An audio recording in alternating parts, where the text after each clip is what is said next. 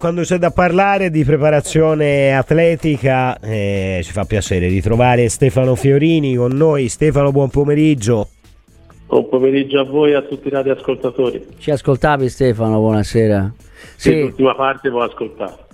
Allora, si giocherà sempre di più, Stefano. Ancora di Ancora più. Cioè, come più. si fa non lo cioè, so. Cioè, come... verrebbe quasi come si faceva da ragazzi, no? Come...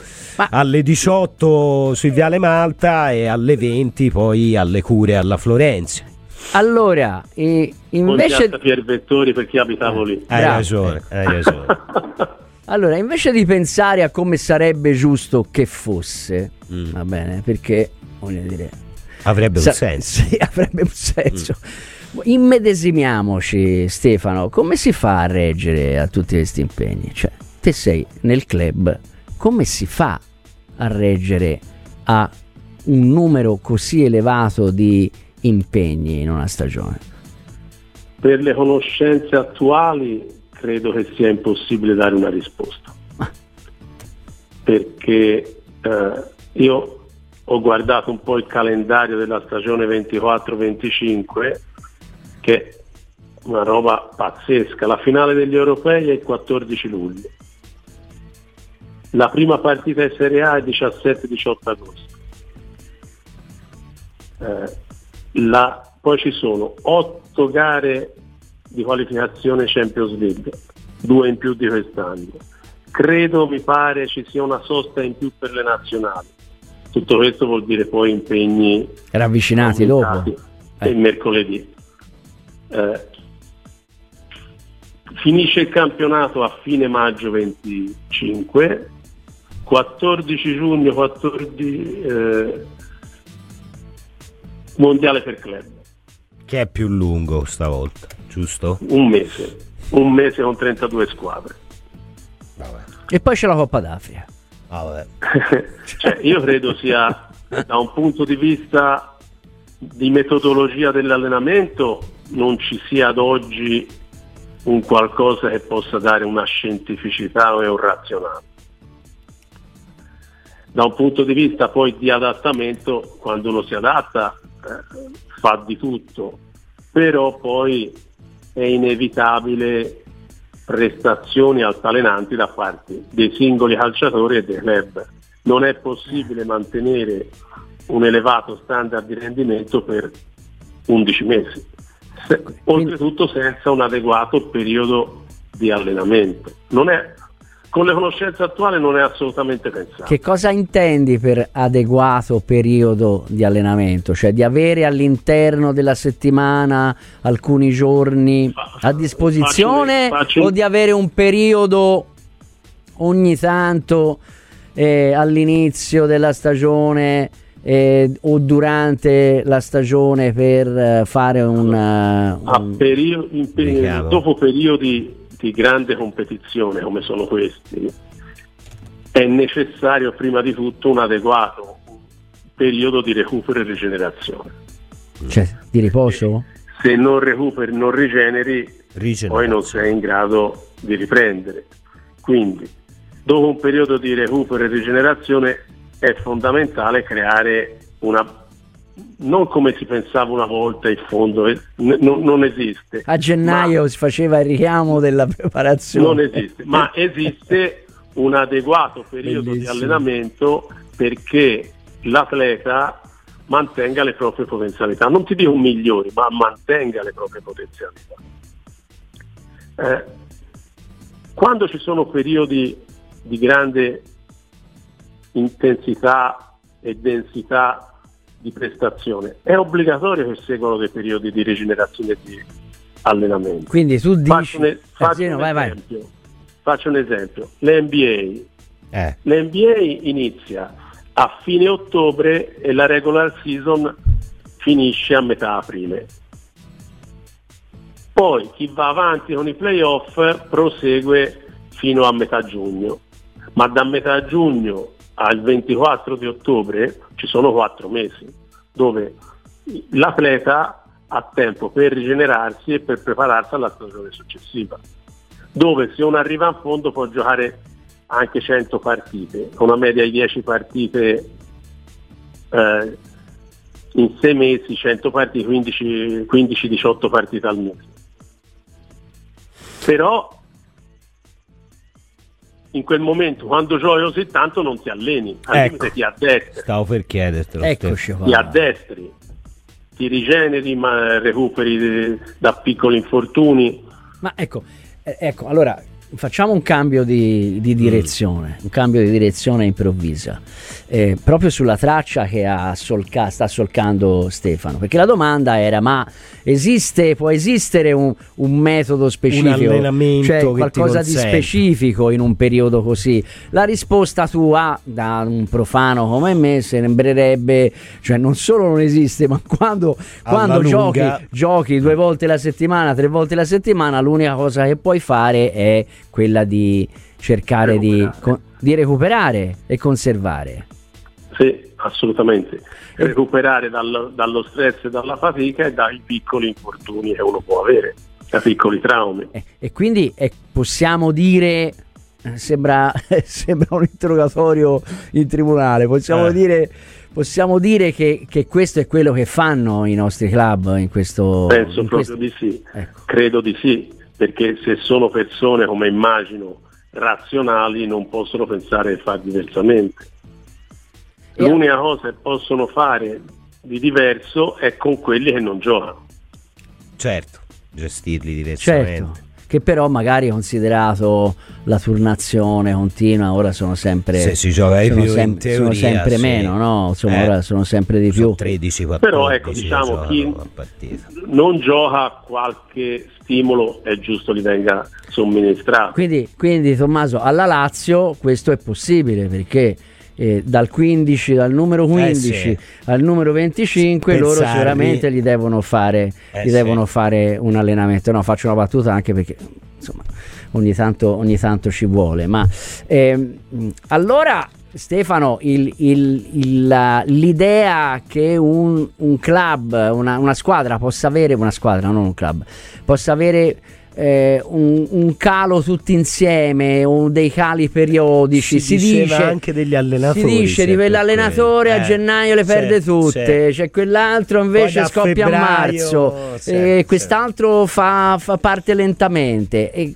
sono chiacchiere, chiacchiere oppure hanno un, un qualche fondamento secondo te? Io credo sia fisiologico. Quando non riesci a organizzare una programmazione di allenamento il calciatore singolo, l'atleta singolo o più atleti in contemporanea sono eh, sottoposti a oscillazione di rendimento, in alto, mm. sia verso l'alto che verso il basso.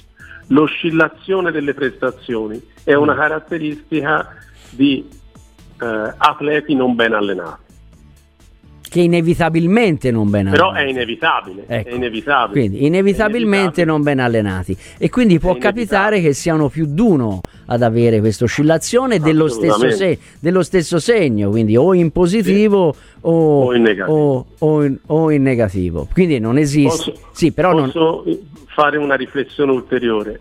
Ben Era ambientato la Lazio la partita dell'altra sera della Lazio è paradigmatica in questo. Perfetto, vedi? Una squadra totalmente svuotata. Fermi. Eh, secondo me io sono rimasto impressionato dalla scarsa reattività. Io credo un giocatore della Lazio un, nella partita che ha fatto uno scatto ad alta velocità non ci sia stato. Almeno l'impressione alla televisione è stata questa. Una squadra svuotata, senza scarica d'adrenalina, senza motivazione, ma la motivazione è supportata da un'adeguata condizione fisica. Se te una mattina vai a sciare, la notte hai dormito poco, non ti senti bene, sci peggio di quando la mattina ti alzi bello pimpante. E questo, e, e questo, lo si interpreta come, come dire, una manifestazione, hai detto te, paradigmatica di quello che è il calcio da adesso, probabilmente anche condito da quelli che possono essere i pensieri, le pressioni, i futuri impegni. Questo lo faccio per anticiparti una, una domanda che mi ero, che mi ero sognato per, per, per, dopo. Però, però è, è vero... Eh, è sicuramente eh, incontestabile quello che abbiamo detto fino adesso, però è anche vero che negli altri paesi si fa qualcosina di diverso, cioè noi siamo cresciuti, tra virgolette, con l'idea che gli inglesi che hanno sempre giocato più di noi, mm-hmm. fossero, eh, facessero un tipo di allenamento diverso, no? al di là di quello che può essere l'allenamento allenante con la simulazione della partita o meno, ma che, che, lavorassero un pochino meno, ma questa è una vischerata, questa, scusatemi l'espressione. Ma io credo questo rientri un po' più nel DNA del, eh, del paese, no? dove uno vive. Quindi c'è qualcosa lascia... di culturale? Secondo me sì, secondo me sì, e anche qui in Italia credo sia un, ultimamente sia un po' così, senza avere esperienze dirette, no? perché allora l'allenamento vero o l'allenamento proposto, quelle pillole di cui dicevo prima, probabilmente sono somministrate attraverso allenamenti di gara a, a più alta o a più bassa intensità. L'allenatore che stimola e quindi l'allenamento viene fatto con ritmi da gara tiene alto il livello prestativo del, dei propri calciatori. Ecco. L'allenamento viene fatto a ritmi più bassi di quelli di gara, poi è difficile in gara riprodurre dei ritmi e non sono stati poi eh, riproposto in allenamento. Quindi, cioè, se, sì, senza sì. avere esperienze dirette, credo in, in questo sia da quello che sento un po' dire in giro, sia bravissimo in questo il nostro allenatore. Quando fa, mi dicono faccia degli allenamenti ad intensità elevatissime, ma allenamenti di simulazioni di gara. Ecco, cosa che un po' era Lon, lontana dalla, dalla, cultura italiana, no? Ecco, che, ma a proposito, era, Stefano, faceva ma... la partitella del giovedì ah. dove, ah. dove andavano tutti sotto ritmo. Ma è vero che in Italia c'è qualche infortunio in più o sia a noi che ci piace muoverci per luoghi comuni? Allora, bisognerebbe vedere le statistiche precise. Eh, quello che si vede è che sicuramente rispetto agli anni precedenti, anche un po' più lontani, gli infortuni muscolari sono aumentati in maniera esponenziale. eh, ma questo probabilmente dipende da tutto quello che si è detto fino ad oggi. Mm. Se te mandi una macchina a, a, dei giri più alti rispetto a quelli abituati ad andare, poi il motore eh, va fuori giri se lo tieni sempre al massimo regime, la volta che lo spingi a quel regime lì eh, è già abituato. Oppure, altro aspetto non secondario è il numero eh, degli eventi, perché gli eventi si misurano in ore di esposizione. Se uno prima giocava 100 ore e aveva una percentuale di infortuni del 3%, erano 3% su 100 ore. Se ora sono 3% per 300 ore diventa un numero nettamente maggiore. Eh sì. Quindi Comunque. sono anche le ore di esposizione a rischio, no? Comunque mi pare di capire che l'intensità dell'allenamento fa, sia comunque allenante e tale da eh, poter evitare ecco, eh, Io ritengo che con un calendario del genere l'unica cosa che si possa fare è questa. Senti, ma e poi l'aspetto psicologico su questi infortuni quanto incide? Perché io insomma, la pressione, sulla prestazione, la, la pressione che il, il calcio italiano inevitabilmente dici. ha più degli altri, degli altri campionati. Poi si può ripercuotere su, sul, dire, anche sugli infortuni. Allora, su questi naturalmente non sono dati scientifici, ma sono più sensazioni. Se la persona, se l'atleta, se il calciatore quando va a competere in una condizione o di fragilità o di super eccitazione, naturalmente sono le due condizioni estreme che predispongono. Però è difficile misurarle, è difficile quantificarle, però sicuramente eh, è uno degli aspetti.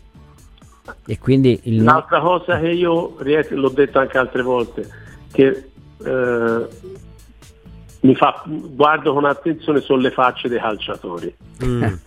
A volte c'è delle facce totalmente inespressive, sia che vincano sia che perdano.